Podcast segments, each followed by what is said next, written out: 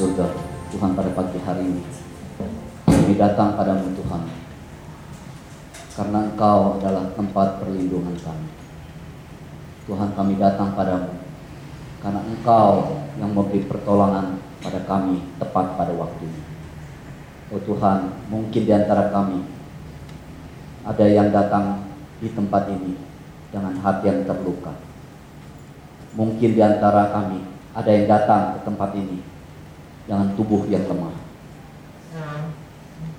Kami hanya berseru dan berdoa ke Engkau sendiri yang menyembuhkan kami, baik secara fisik, rohani, maupun secara mental. Tuhan, Tuhan biarlah kami sungguh mengalami kehadiranmu di tempat ini Tuhan. Tuhan berbicara pada kami. Firmanmu, kebenaran firmanmu dinyatakan di tempat ini. Terima kasih Tuhan, Engkau sudah memimpin kami datang, dan Engkau sudah yang memberkatinya. Di dalam nama Tuhan Yesus kami sudah berdoa. Amin. Silakan duduk Bapak Ibu sekalian. Selamat pagi Bapak Ibu sekalian. Sangat senang pada pagi hari ini saya melihat semuanya kelihatan segar-segar. Amin masih ada beberapa teman-teman kita yang masih belum hadir kita doakan supaya mereka pun bisa hadir di tempat ini dengan hati yang sukacita kita akan teruskan PA kita pada pagi hari ini yaitu Ibrani pasal 12 ayat berapa? 18 sampai 29 ya. Kita akan selesaikan pasal 12 pada pagi hari ini. Mari kita akan baca bersama-sama Ibrani pasal 12 ayat 18 sampai 29. Sudah? Mari kita baca bersama-sama. Sebab kamu tidak datang pada gunung yang dapat disentuh dan api yang menyala-nyala, kepada kekelaman, kegelapan dan angin badai, kepada bunyi sangkakala dan bunyi suara yang membuat mereka yang mendengarkannya memohon supaya jangan lagi berbicara pada mereka. Sebab mereka tidak tahan mendengar perintah ini. Bahkan jika binatang pun yang menyentuh gunung, ia harus dilempari dengan batu. Dan sangat mengerikan pemandangan itu. Sehingga Musa berkata, Aku sangat ketakutan dan sangat gemetar. Tetapi kamu sudah datang ke Bukit Sion, ke kota Allah yang hidup, Yerusalem surgawi dan kepada beribu-ribu malaikat suatu kumpulan yang meriah dan kepada jemaat anak-anak sulung yang namanya terdaftar di surga dan kepada Allah yang menghakimi semua orang kepada roh-roh orang-orang benar yang telah menjadi sempurna dan pada Yesus pengantara perjanjian baru dan kepada darah pemercikan yang berbicara lebih kuat daripada darah Habel. Janganlah supaya kamu berbicara eh, sorry, jagalah supaya kamu jangan menolak dia. Yang berfirman sebab jikalau mereka yang menolak dia yang menyampaikan firman Allah di bumi tidak luput. Apalagi kita jika kita berpaling dari dia yang berbicara dari surga Waktu itu suaranya menggoncangkan bumi, tetapi sekarang yang memberikan janji. Satu kali lagi aku akan menggoncangkan bukan hanya bumi, melainkan langit juga. Ungkapan satu kali lagi menunjuk pada perubahan pada apa yang dapat digoncangkan. Karena ia dijadikan supaya tinggal tetap apa yang tidak tergoncangkan jadi karena kita menerima kerajaan yang tidak tergoncangkan, marilah kita mengucap syukur dan beribadah pada Allah menurut cara yang berkenan padanya dengan hormat dan takut sebab Allah kita adalah api yang menghanguskan. Tema kita adalah perjalanan orang beriman. Siapa yang sudah baca ayat ini di rumah sebelumnya? Sudah? Ada yang katakan? Ya ada ya, ada. Uh, pasal 12 ini gampang-gampang susah. Ya. Tapi kalau kita mau mengerti, kita harus kembali memikirkan apa yang dikatakan di pasal 11. Kalau kita baca pasal 11 dan pasal 12 sekaligus, maka kita mengetahui apa isi kira-kira di dalam pasal 12 ini. Secara garis besar, pasal 11, Ibrani pasal 11 itu di sana penuh dengan kutipan-kutipan, cerita-cerita, kesaksian-kesaksian tentang orang-orang beriman di zaman lalu, ya di masa lalu.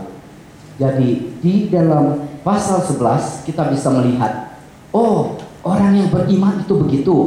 Orang yang beriman berani mengambil risiko karena dia percaya Tuhan yang akan memimpin hidup mereka. Karena dia tahu Tuhanlah yang sudah menyiapkan tempat yang kekal sehingga dia mereka berani mengambil risiko-risiko dalam hidup mereka. Kita juga melihat, oh orang yang beriman rupanya nilai hidup mereka sudah berubah. Yang dulu mereka rasa sesuatu begitu penting, setelah mereka beriman pada Tuhan, maka nilainya berubah. Maka mereka melihat hal-hal yang kekal itulah yang lebih penting daripada hal-hal yang sementara. Itulah kira-kira di pasal 11. Nah, di dalam pasal 12 ini dikatakan lalu setelah kita melihat kesaksian mereka, kehidupan mereka, lalu kehidupan kita bagaimana? Kalau kita mau seperti mereka, orang-orang beriman. Lalu bagaimana kita harus hidupi kehidupan ini? Kira-kira begitu di pasal 12 ini.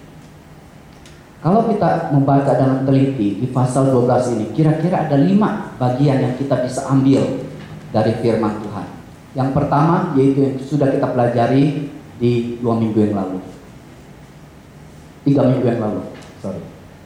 Yaitu bagi orang yang beriman, di dalam kehidupannya sudah diberikan satu perjalanan, satu perlombaan yang diwajibkan. Kebanyakan orang Kristen setelah mereka menerima Kristus, setelah mereka menjadi anggota gereja, setelah mereka dibaptis, banyak yang mereka tidak tahu. Lalu ngapain sih? Lalu kita lakukan apa? Bahkan sebagian orang Kristen mereka setelah dibaptis, setelah menerima Tuhan Yesus, mereka seperti orang yang sudah dapat karcis, dapat karcis tiket uh, kapal terbang ya, lalu tunggu di airport, nganggur-nganggur, lihat kiri, lihat kanan. Apakah begitu kehidupan orang beriman? Menurut Ibrani pasal 1 tidak demikian. Orang Kristen, orang yang sudah menyatakan dirinya menerima Tuhan Yesus Kristus, Orang yang menyatakan dirinya adalah sebagai orang yang beriman, kehidupannya tidak nganggur-nganggur, tidak terarah, tidak seperti orang yang lari di dalam satu perlombaan. Artinya hidup kita terarah, artinya kita jelas tujuan hidup kita. Itulah kehidupan orang yang beriman. Yang pertama. Jadi setiap orang, tidak ada satu orang pun yang terkuat, terkecuali setiap orang ketika dia menerima Tuhan Yesus Kristus di depan ada jalan yang dia harus tempuh, yang dia harus lari, ada perlombaan yang dia harus ikuti. Lalu kita tanya perlombaan apa sih itu? Perlombaan ini merupakan satu panggilan hidup kita. Setiap kita dipanggil oleh Tuhan menghidupi kehidupan seperti ini. Perlombaan ini atau panggilan ini ada dua. Satu secara umum, satu, satu secara khusus.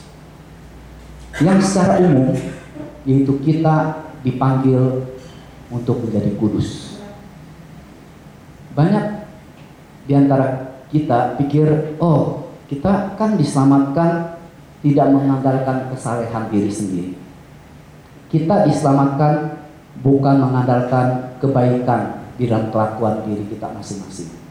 Oleh sebab itu, ah, hidup kita udah santai saja. Semua dosa kita sudah dihapuskan. Lalu dua minggu yang lalu saya juga katakan, setiap orang Kristen yang berbuat dosa, apakah Tuhan akan menghukumnya?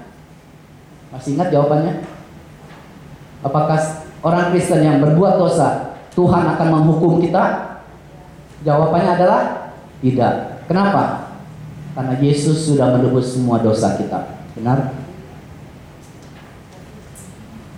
Tapi jangan lupa, waktu setelah saya PA dua minggu lalu ada yang komplain, wah Pak Raymond bikin orang bingung.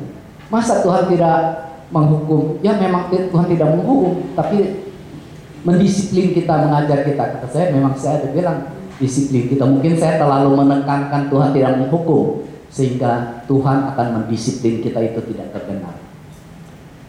Balik lagi yaitu seperti di Matius pasal 5 ayat 20 di situ dikatakan kalau kesalehan kita tidak melebihi daripada kesalehan orang ahli hukum, orang Farisi, maka kita tidak bisa masuk kerajaan surga. Apakah Bapak Ibu tahu kesalehan kita kalau tidak melebihi orang Farisi? Kalau kesalehan kita tidak melebihi orang ahli Taurat, kita tidak bisa masuk ke dalam kerajaan surga. Saya lihat kebanyakan sudah nanti, tapi masih ada sebagian mikir-mikir, eh, kok begitu? Memang tetapi puji syukur pada Tuhan waktu kita masuk surga, kita tidak memakai kesalehan diri kita sendiri.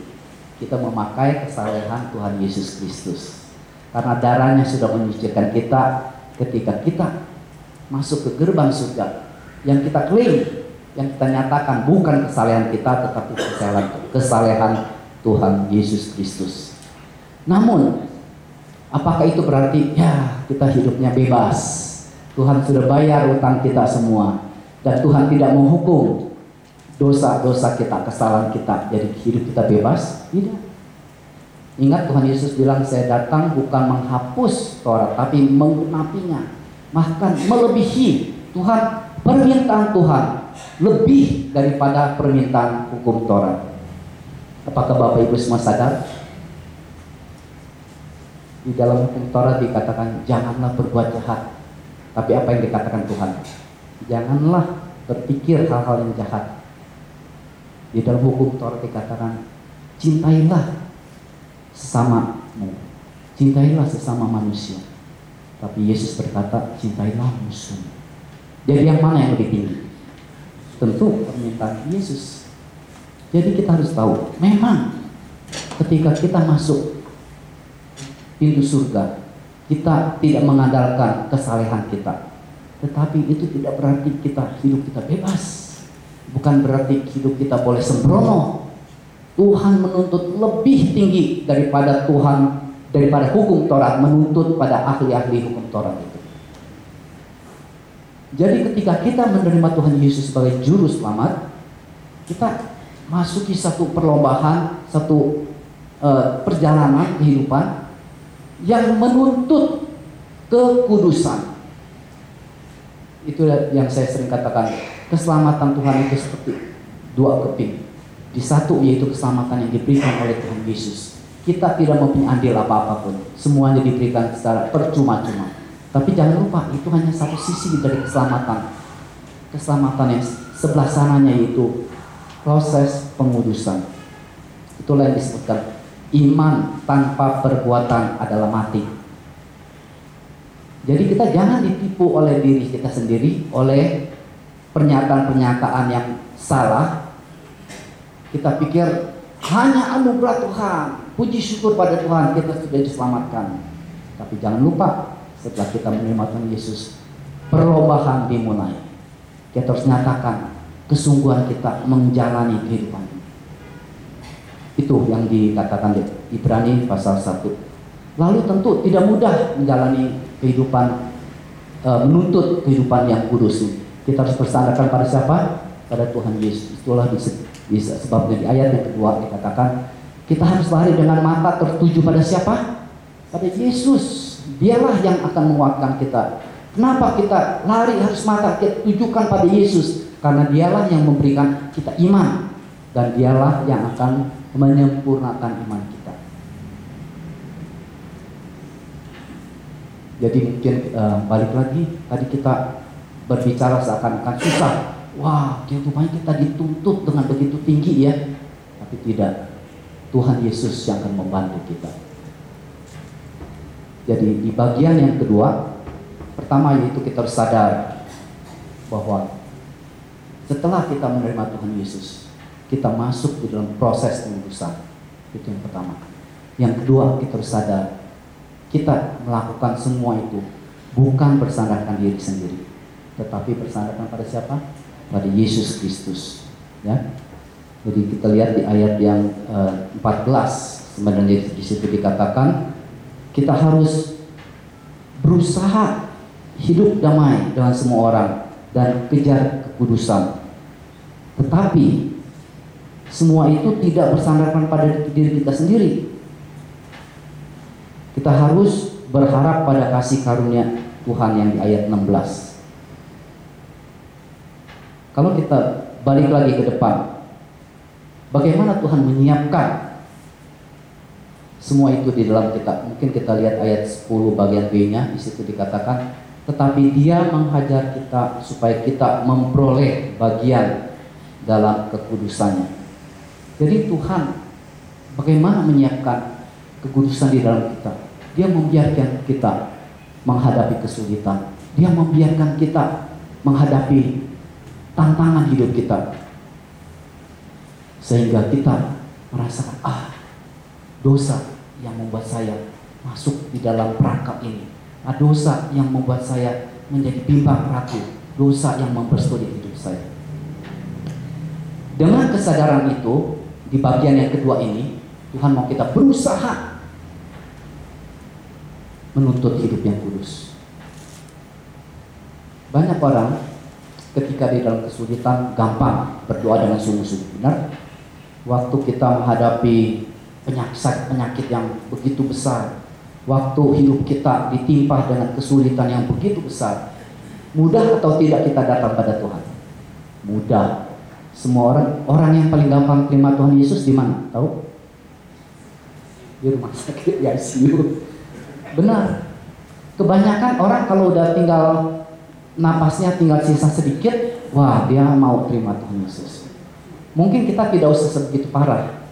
Ketika kita menghadapi satu tantangan yang begitu besar, yang kita tidak tahu jalan keluarnya harus bagaimana. Pada saat itu kita rendah hati atau tidak? Rendah hati. Pada saat itu kita mulai pikir nggak? Ah, mungkin hidup saya tidak benar nih. Sehingga Tuhan membiarkan saya menghadapi ini. Kita mulai pikir-pikir itu benar? Tapi masalahnya bagi kita setelah kita balik kita gampang gak lupa pada Tuhan? Gampang sekali. Kita gampang sekali. Begitulah kenapa kehidupan orang Kristen kerohaniannya bisa turun naik turun naik? Karena itu ketika kita menghadapi kesulitan kita dekat pada Tuhan Tuhan ampuni segala dosa saya Tuhan saya sering begini sering begitu. Tapi kalau sudah baik, wah lupa dah. Balik lagi. Di bagian yang kedua ini, di situ dikatakan ada satu kata itu, berusahalah. Tuhan tidak mau kita selalu menghadapi kesulitan. Kadang-kadang Tuhan membiarkan kita juga mengalami kelancaran di dalam hidup ini. Tuhan juga membiarkan kita mengalami kesuksesan. Kadang-kadang Tuhan juga memberi berkati kita secara berkelimpahan. Tapi Tuhan mau kita ingat sebagai orang Kristen, sebagai orang yang beriman, jangan hanya di dalam kesulitan kita nyatakan kekudusan kita, kita mau berdamai dengan orang lain, tetapi di dalam kelancaran, di dalam segala situasi, kita mau mengejar kekudusan dan kedamaian dalam orang. Gampang Bapak Ibu sekalian, itulah kehidupan orang Kristen. Kesatu apa? Kita harus tahu bahwa kita ada panggilan dalam hidup kita. Satu secara umum yaitu kita semua dituntut untuk hidup yang kudus. Dan tuntutan itu jangan dianggap remeh, itu lebih tinggi daripada tuntutan dari hukum Taurat pada orang Farisi. Kita dituntut lebih tinggi. Tapi kita menjalankan itu tidak bersandar pada diri kita sendiri, kekuatan diri sendiri, tetapi pada apa yang sudah Tuhan siapkan. Bagaimana Tuhan menyiapkan itu? Tuhan membiarkan kita mengalami kesulitan dalam hidup kita. Tuhan mengalami, membiarkan kita menghadapi tantangan, sakit penyakit dalam hidup kita, kehidupan kita, sehingga kita menjadi rendah hati, sehingga hati kita dihancurkan, sehingga kita mau datang pada Tuhan, sehingga kita berjanji Tuhan saya mau hidup yang suci, sehingga kita bilang oh Tuhan saya mau hidup damai dengan orang lain, Tapi Tuhan mengingatkan, setelah semua itu berlalu, jangan lupa kita harus berusaha. Tuhan sudah menyiapkan kesadaran itu dalam diri kita. Namun di dalam kehidupan kita, kita senantiasa harus berusaha. Seperti yang kita baca ayat-ayat sebelumnya. Ada dikatakan, kita belum, kita menentang dosa, kejahatan, belum sampai tahap mengucurkan darah. Kita harus akui kebanyakan orang Kristen terhadap dosa itu masih main-main ya. Kita meremehkan. Itulah bagian yang ketiga. Kita sering dalam kehidupan kita kita jangan meremehkan kasih karunia Tuhan. Banyak sekali di antara kita menganggap ya kita sudah orang Kristen kita sudah dapat tiket lalu tentang hal-hal rohani yang lain tentang hari Minggu yang lebih gampang. Baru dua minggu atau tiga, tiga minggu yang lalu, saya sangat tersentak ketika teman saya, rekan kerja saya di gereja yang sudah begitu lama dari kecil kita sama-sama bertumbuh di gereja. Dia bilang, oh minggu depan saya tidak bisa datang kebaktian karena anak saya berlomba nyanyi di sekolahnya. Mungkin di antara kita banyak yang setuju, oh iya dong, masa nggak temanin anak sih lomba nyanyi di sekolah, itu kan penting. Kalau menurut saya, mungkin kita harus mengoreksi diri. Kita, terutama orang Kristen Injili, sering, sering sekali meremehkan kebaktian, pelayanan, dan sebagainya. Karena kita pikir, ah lain kali juga bisa tapi itu menentukan bagaimana sebenarnya sikap kita. Kita memberi contoh yang seperti apa pada anak-anak kita ketika kita melakukan itu. Bapak Ibu sekalian, menyembah Tuhan adalah kasih karunia Tuhan. Melayani Tuhan adalah kasih karunia Tuhan. Kita janganlah meremehkan. Saya eh, bulan lalu ya mungkin bulan lalu ya saya bertemu dengan satu anak. Dia adalah uh, berkepercayaan Advent ya. Advent mereka sangat memegang teguh hari Sabat. Hari Sabtu ya. Uh, memang di UPH di kedokterannya ada beberapa mungkin sekitar 10 mungkin 5, 5 sampai 10 saya tidak tahu mungkin 7 8 anak-anak Advent tahun lalu ada sekitar 4 atau 5 yang sudah selesai kuliahannya.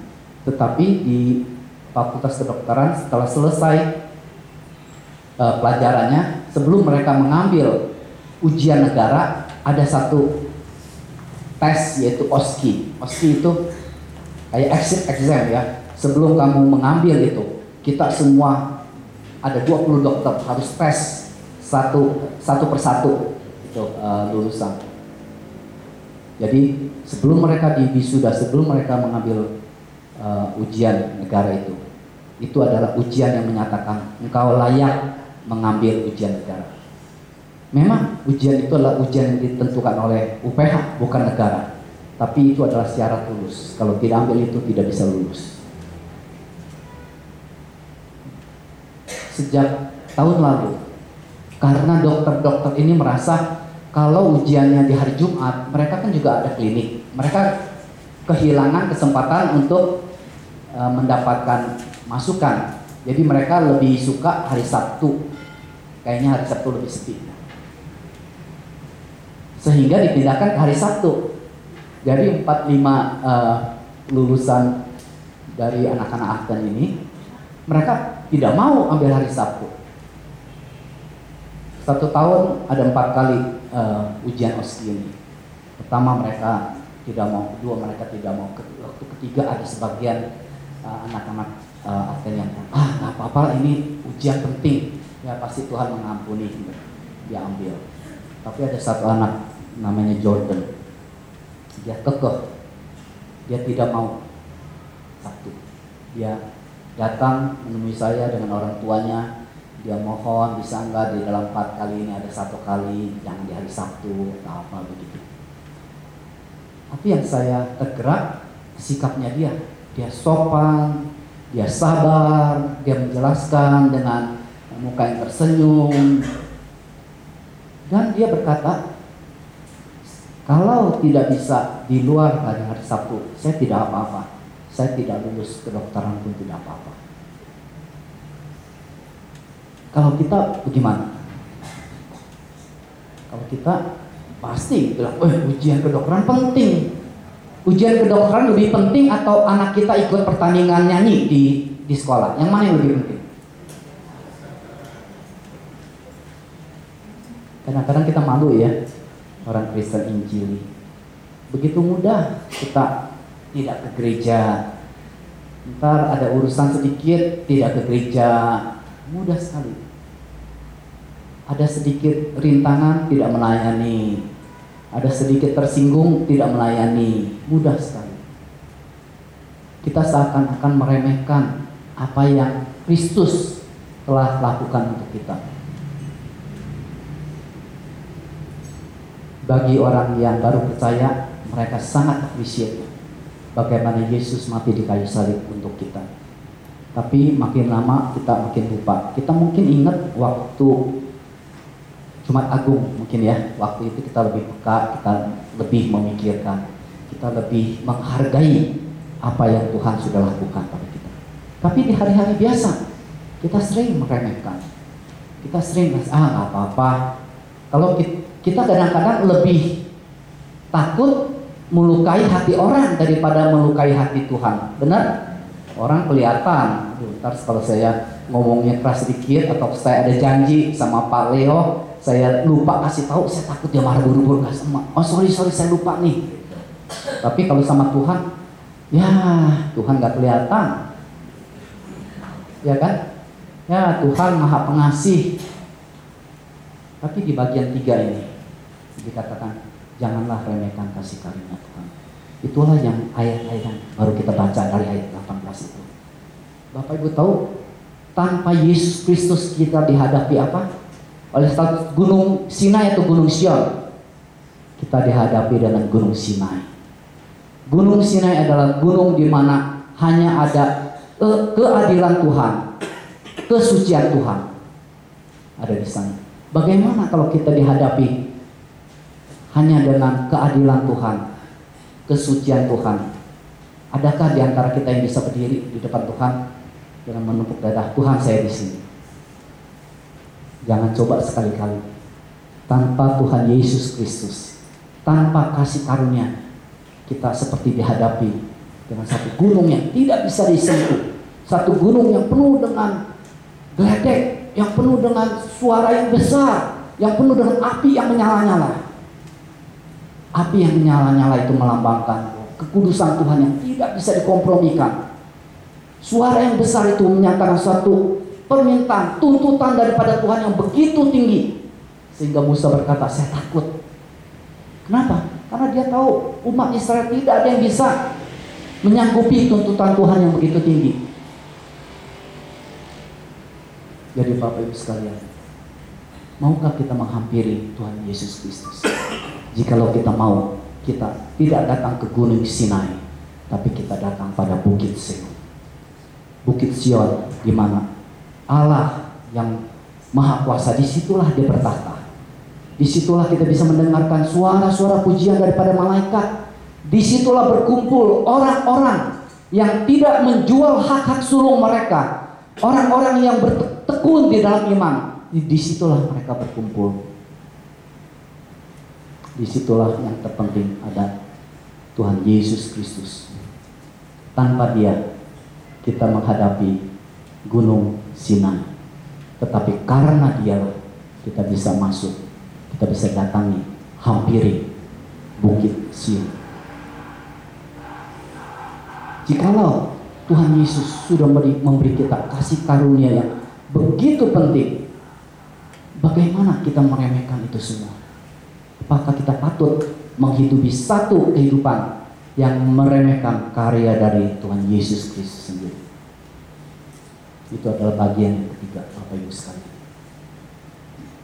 Mau diulang? Yang pertama, yaitu kita sadar bahwa setiap kita dipanggil untuk menghidupi, untuk menjalani satu proses pengudusan, sanctification. Ya. Yang kedua, kita harus tahu kita melakukan itu semua tidak bersandarkan diri sendiri, tapi bersandarkan Tuhan yang sudah siapkan dalam kita. Dan Tuhan mau kita berusaha. Kita ingat di dalam salvation, di dalam keselamatan, kita tidak andil. Semua adalah karya Tuhan sendiri. Tetapi di dalam pengudusan, tidak mungkin tidak ada andil. Kita tidak mungkin tidak ada andil. Kita dituntut untuk berusaha. Jangan hanya di dalam kesulitan. Kita mau dekat pada Tuhan. Kita mau rendah hati. Kita mau hidup suci. Kita mau berdamai dengan orang lain. Tetapi di dalam lancaran di dalam berkat yang berlimpah-limpah. Kita tetap berusaha hidup suci. Kita tetap berusaha damai dengan orang lain. Nyatakan kerendahan hati kita di depan orang lain. Itu adalah bagian yang ketiga. Bagian yang keempat, kita lihat dari ayat yang ke-26 25 Jagalah supaya kamu jangan menolak dia yang berfirman. Sebab jikalau mereka yang menolak dia yang menyampaikan firman Allah di bumi tidak luput, apalagi kita yang berpaling dari dia yang berbicara dari surga. Firman Tuhan adalah bagian yang sangat penting dalam kehidupan kekristenan. Dapatkah kita menjalani kehidupan kita tanpa firman Tuhan? Seperti di Matius pasal 7 dikatakan orang yang mendengarkan firman Tuhan dan menjalankannya dia seperti membangun rumah di atas apa? batu karang. Di atas batu karang. Jadi apa artinya?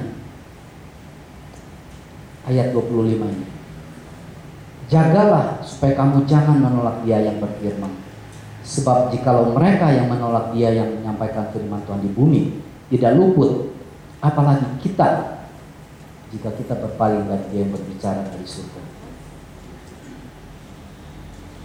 Pengertian saya begini, itu ketika Tuhan Yesus datang dalam dunia dia membicarakan tentang kerajaan Allah.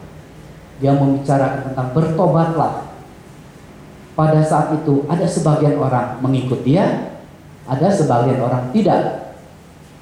Orang yang menolak dia pada saat dia ada di dalam dunia ini, mereka tidak luput dari hukuman Tuhan. Karena mereka tidak mau mengambil kesalahan Tuhan Yesus Kristus, maka mereka harus menghadapi gunung Sinai. Lalu bagi kita dikatakan, kalau kita tidak mendengarkan firman Tuhan yang dia katakan dari surga melalui Alkitab, melalui Roh Kudus, kita lebih-lebih lagi. Kenapa? Karena pada saat Tuhan Yesus ada di dalam dunia ini, Roh Kudus belum ada bertinggal dan membantu orang-orang untuk mengerti, mengenal firman Tuhan. Roh Kudus tidak bekerja dengan luar biasa seperti pada zaman ini. Kita Ketika kita mendengar firman Tuhan, Roh Kudus bantu kita supaya kita tergerak. Roh Kudus membuka mata rohani kita supaya kita mengerti. Tapi pada zaman itu masih belum. Jadi di ayat 25 ini dikatakan, jikalau kita yang sudah dibantu oleh Roh Kudus ini masih menolak Dia, maka kita lebih-lebih lagi nanti dihadapi ketika kita berhadapan dengan gunung Sinai. Jadi bagaimanakah kehidupan kehidupan uh, orang yang beriman. Itu kehidupan kita tidak luput dari firman Tuhan. Firman Tuhan tidak untuk didengar saja, tetapi harus dijalani. Di Matius pasal 7 itu tidak dikatakan orang yang mendengarkan firman Tuhan bagaikan membangun rumah di atas batu karang. Tapi apa? Orang yang menjalankan firman Tuhan. Janganlah kita hanya menjadi pendengar firman Tuhan. Biarlah kita menjadi pelaku firman Tuhan. Itulah kehidupan orang beriman. Kehidupan orang beriman itu tidak hanya menjadi pinter, menjadi bisa tahu banyak soal kebenaran firman Tuhan. Bukan. Ciri-ciri orang beriman adalah orang yang melakukan firman Tuhan. Kenapa kita harus melakukan firman Tuhan? Yang seperti saya sudah katakan. Karena di ayat 26 itu dikatakan apa? Coba ada ada yang bisa ayat uh, ayat 26 dibacakan? Coba bisa. Baca. Tetapi sekarang ia memberikan janji. Satu kali lagi aku akan menggoncangkan bukan hanya bumi saja, melainkan langit juga. Hmm, terima kasih. Apa artinya ayat 26 ini?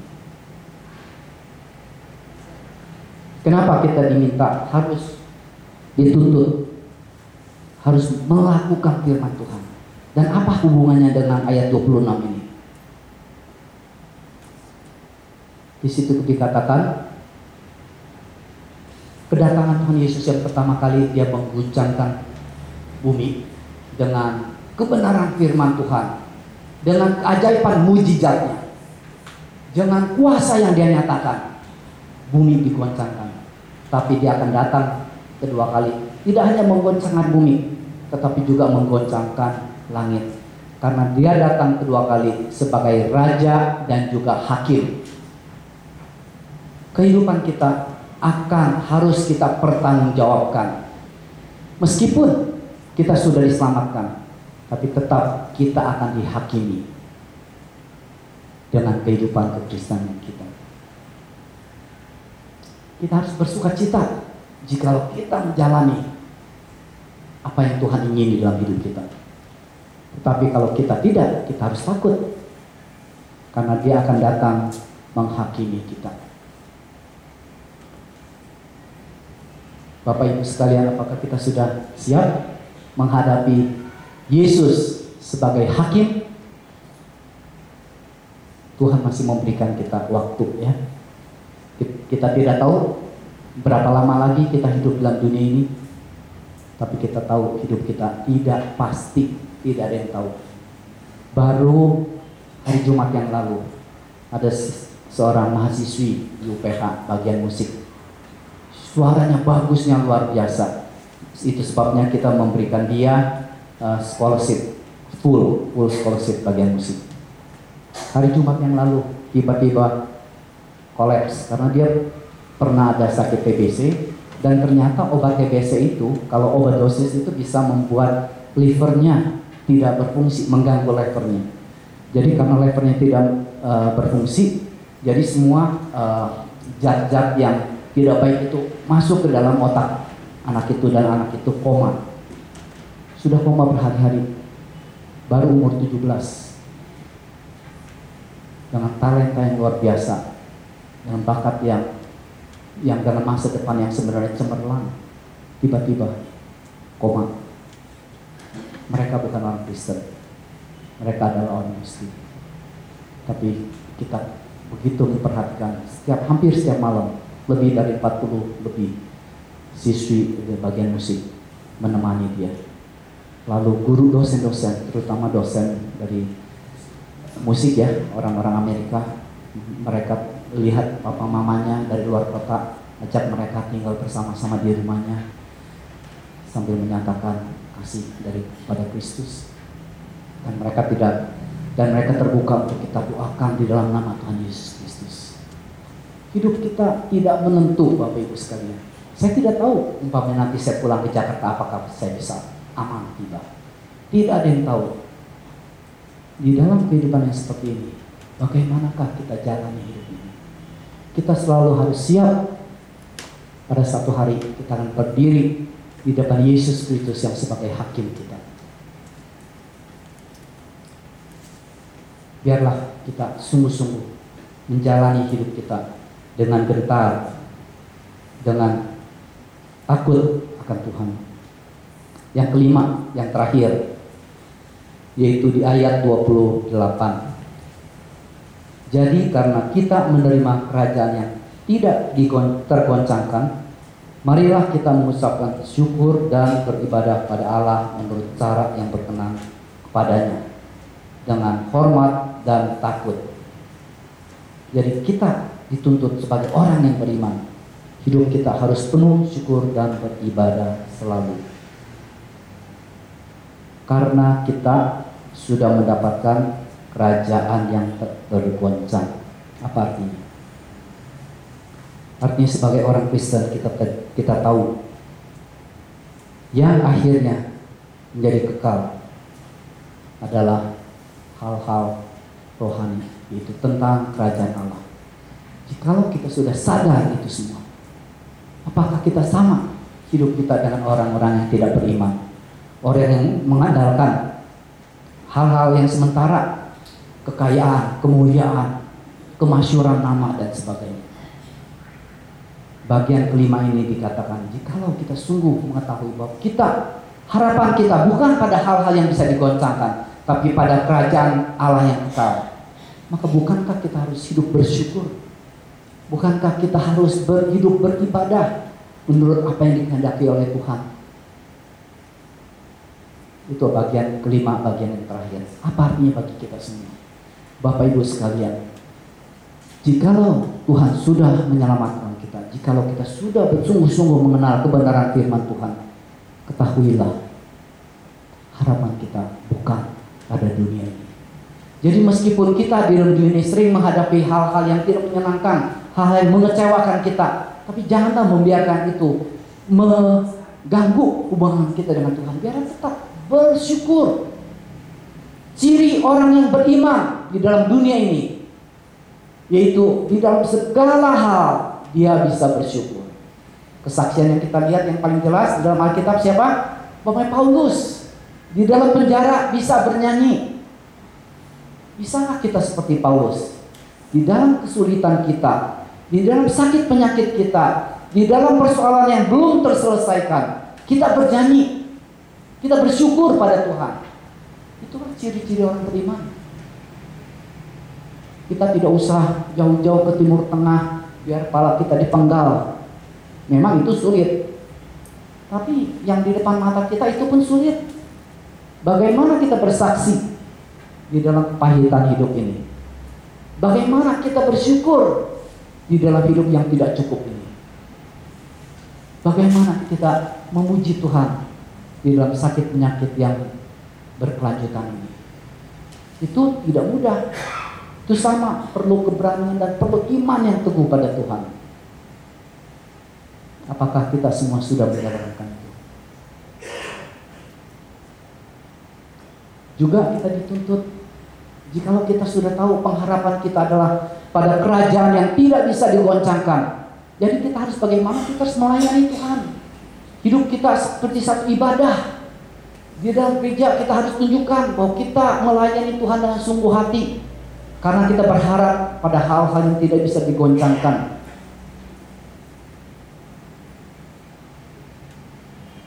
Selanjutnya di ayat yang ke-29 itu dikatakan apa?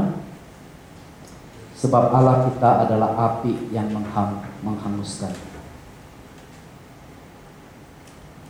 Banyak dari kita bilang, ya saya mau itu tapi saya tidak bisa. Bisa masih belum kan? Saya masih belum seperti Paulus. Saya masih belum seperti yang lain-lain. Itulah dikatakan kita harus melakukan ini sebab Allah kita adalah api yang menghanguskan. Berarti Ketika kita masih belum dapat bersyukur dan hidup beribadah, berarti dalam hidup kita masih ada beban-beban, dosa-dosa yang perlu digoncangkan, yang perlu dihapus, yang perlu dibuang. Bagaimana? Datanglah pada Tuhan. Dia tidak akan diam. Dia mau anak-anaknya seperti yang dikatakan dari ayat 5 sampai ayat 11 itu dikatakan kita sebagai anak-anaknya akan disiplin dibiarkan melalui satu kehidupan yang penuh sulit, penuh tantangan, penuh kesengsaraan supaya apa? Supaya kita bisa menjadi dewasa, supaya kita mempunyai iman yang lebih teguh, supaya kita bisa bersyukur di dalam kesulitan, supaya kita bisa melayani Tuhan di dalam segala situasi. Allah kita adalah ayah Allah yang menghanguskan. Dia tidak akan diam selama kita masih ada dosa-dosa yang tersembunyi. Ada kejahatan-kejahatan dalam pikiran kita yang orang tidak tahu Mungkin suami kita, istri kita, anak kita orang tua kita tidak tahu, tapi Tuhan tahu. Apalagi ayat yang ke-29 ini. Dikatakan Allah kita adalah Allah yang suci. Dia tidak mungkin akan kompromi membiarkan kita ah kamu mempunyai sembilan kebaikan ya satu kejelekan saya tutup mata lah tidak. Dia akan terus membuat kita sadar akan dosa itu, beban-beban yang mengganggu kita untuk berlari dalam satu perlombaan yang sepenuh tenaga dan sepenuh hati. Tuhan kita adalah api yang menghanguskan. Bapak Ibu sekalian, marilah kita bersama-sama jalan di dalam jalanan ini. Marilah kita bersama-sama menghidupi kehidupan orang yang beriman. Mau kita ulang? Orang yang beriman itu bagaimana? Orang yang beriman itu akan sadar bahwa ketika kita diselamatkan, kita masuk dalam satu proses pengudusan. Kedua, orang yang beriman itu melakukan semua apa yang Tuhan mau berusaha tidak bersandarkan diri sendiri tapi bersandarkan pada apa yang Tuhan sudah kerjakan di dalam diri kita. Yang ketiga, janganlah remehkan kasih karunia Tuhan. Janganlah pikir oh Tuhan Yesus sudah mati di kayu salib itu semua uh, cuma-cuma diberikan pada kita. Jadi kita anggap ah kalau sempat aja Tuhan ya saya menyembah Tuhan ya. Tuhan kalau saya ada waktu ya saya melayani Tuhan. Oh Tuhan saya ada sedikit ini nih urusan kecil ya. Minggu depan ya Tuhan ya saya datang menyembah Tuhan. Tidak. Tapi kehidupan orang beriman adalah mengutamakan Tuhan. Pelayanan kita penyembahan kita itulah yang nomor satu. Janganlah remehkan. Janganlah seperti Esau yang menjual hak sulungnya hanya dengan semangkuk kacang merah janganlah lakukan itu jangan remehkan kasih karunia Tuhan yang keempat kita harus lakukan firman Tuhan. Kita harus tidak hanya mendengar tapi lakukan. Kita harus terus baca firman Tuhan, merenungkan firman Tuhan dan lakukan di dalam kehidupan kita sehari-hari. Karena kita pada satu hari akan berhadapan dengan Yesus Kristus sebagai hakim kita. Yang terakhir itu apa?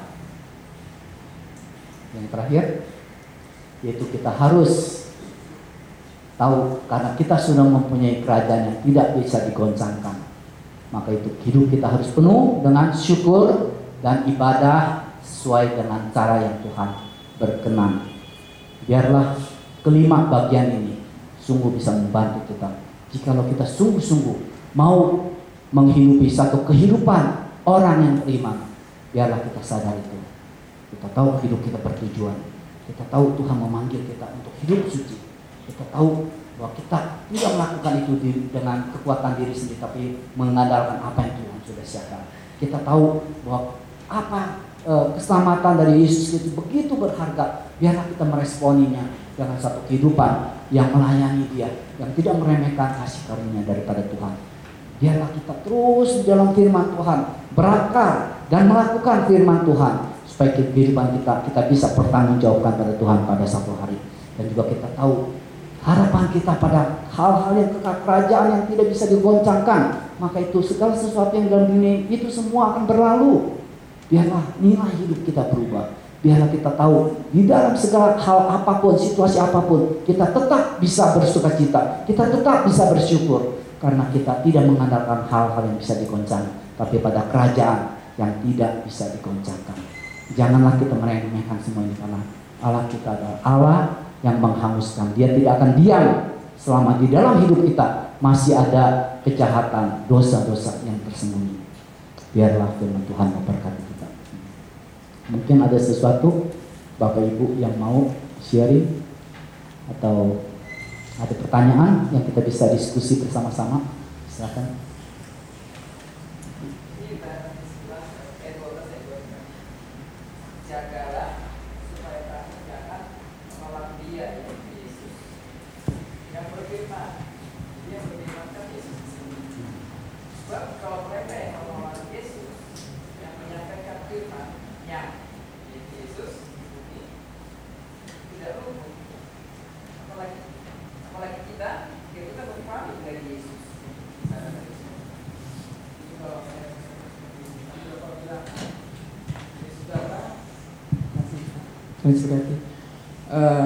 Datang untuk menggenapi. Jadi zaman dulu aja memang nggak ada orang bisa melakukan apa yang dijanjikan, apa yang diperintahkan hukum Taurat, karena mereka tidak ada Roh Kudus. Jadi sekarang yang kita sudah dikaruniai Roh Kudus Yesus, pasti hidup kita berbeda dengan dunia. Jadi bukan anugerah tadi menjadi mirip-mirip lagi kita dengan dunia. Karena apa? Kita berbuat baik, ditolong Tuhan Yesus untuk melakukannya. Karena Yesus bilang, di luar aku, kita yang di luar Yesus tidak bisa berbuat apa-apa. Jadi kalau masih ada orang Kristen yang tadinya berdosa, masih berdosa lagi. Jadi orang yang sudah ikut Yesus, yang tadinya berdosa, udah tinggalkan semuanya itu. Pasti kita berbeda. Amin. Jadi kalau anugerah tadi diremeh-remehkan terus, ya memang mengerikan karena Yesus api yang menghanguskan nggak bisa main-main ternyata jadi diberikan anugerah itu supaya kita mampu memang mengerjakannya jadi bukan mengabaikannya. Terima ya, kasih Pak Raymond Tuhan sekali ya terima kasih. Sharing yang sangat baik. Ada lagi yang lain? Ini Pak. Ini Pak.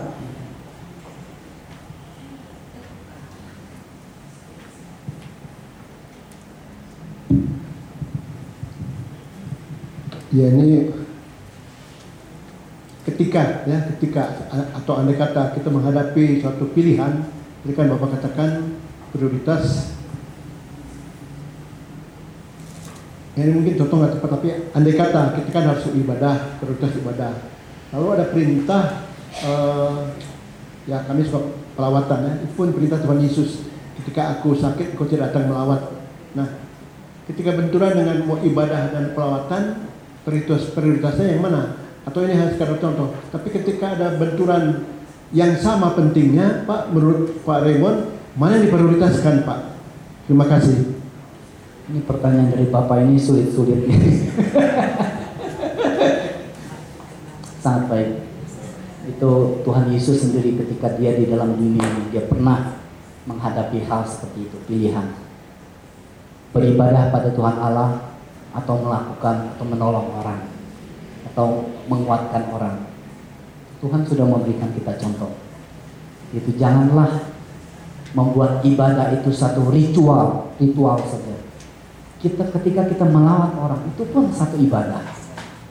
Ketika kita menyembuhkan atau menolong itu pun satu ibadah. Bahkan yang lebih indah, Tuhan tidak sengaja melanggar hari Sabat, tapi Tuhan melihat sebagai Allah yang penuh kasih, menolong orang, menyembuhkan orang itu adalah hal yang indah.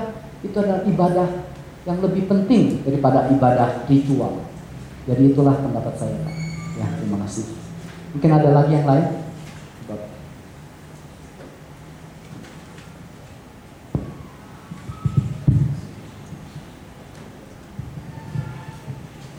Uh, terima kasih. Uh, saya lihat bahwa kehidupan orang beriman itu penuh konflik banyak cobaan-cobaan. Sepakat semua kita juga pengennya memprioritaskan Tuhan. Tapi bisa juga sebenarnya tanpa kekakuan yang tadi Bapak lihat, mungkin nonton anaknya yang berprestasi nyanyi itu, tapi sorenya atau masih dalam hari itu tetap mereka bisa beribadah atau melayani Tuhan. Jadi dua-dua hal dicapai. Lalu saya ingin sharing karena teman dekat saya pernah anaknya yang sulung mendapat prestasi, mendapat piala juara ke satu karena mamahnya memilih untuk hadir di gereja, akhirnya dia tidak datang kepada upacara anaknya, itu pulangnya pialanya dibuang pak. Dan bertahun-tahun terjadi ketegangan antara ibu dengan anak, itu tidak mendatangkan kebaikan juga. Jadi kita memang konflik, tapi kita bisa memilih mana yang lebih penting ke gereja kita udah pasti saben hari do eh saben hari minggu.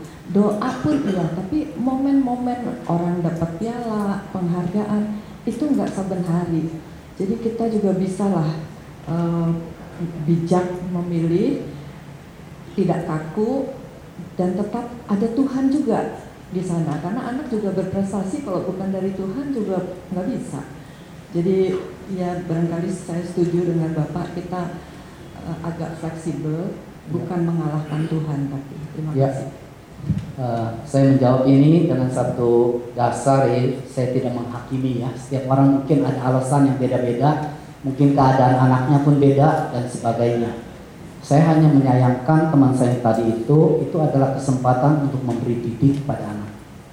Lebih baik tidak mengikuti pertandingan nyanyi daripada tidak menyembah Tuhan.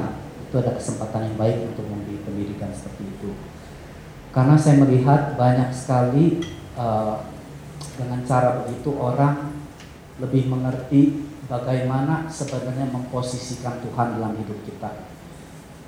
Pernah nonton film Chariot, uh, Chariot of Fire tentang satu kejadian nyata yaitu pelari Inggris yang pertandingan terakhir finalnya harus hari Minggu tapi dia tolak bertanding di Olimpik itu memang secara manusia banyak sekali yang uh, kritik dia dan sebagainya tapi kalau menurut saya itu adalah kesaksian yang indah yang bisa menyatakan Tuhan melebihi dari semuanya. Memang hal-hal ini sekali lagi saya tidak mau judge, tapi silakan Bapak Ibu mengambil keputusan sendiri. Saya tanya, ketika orang mau dipenggal kepalanya tanya, kamu percaya Tuhan atau tidak? Kalau dengan logika kita, ada apa susahnya sih? Saya bisa mengaku Tuhan sebagai Tuhan, nanti setelah itu nggak ada saya mengaku. Kenapa saya ketika pisau dipenggal di leher saya, saya harus mengaku? Ini adalah masalah prinsip. Bukankah indah dengan bantu anak kita melihat, ya baik ya kalau mengikuti pertandingan. Tapi bukankah lebih baik kita menyatakan Tuhan kita melebihi semuanya?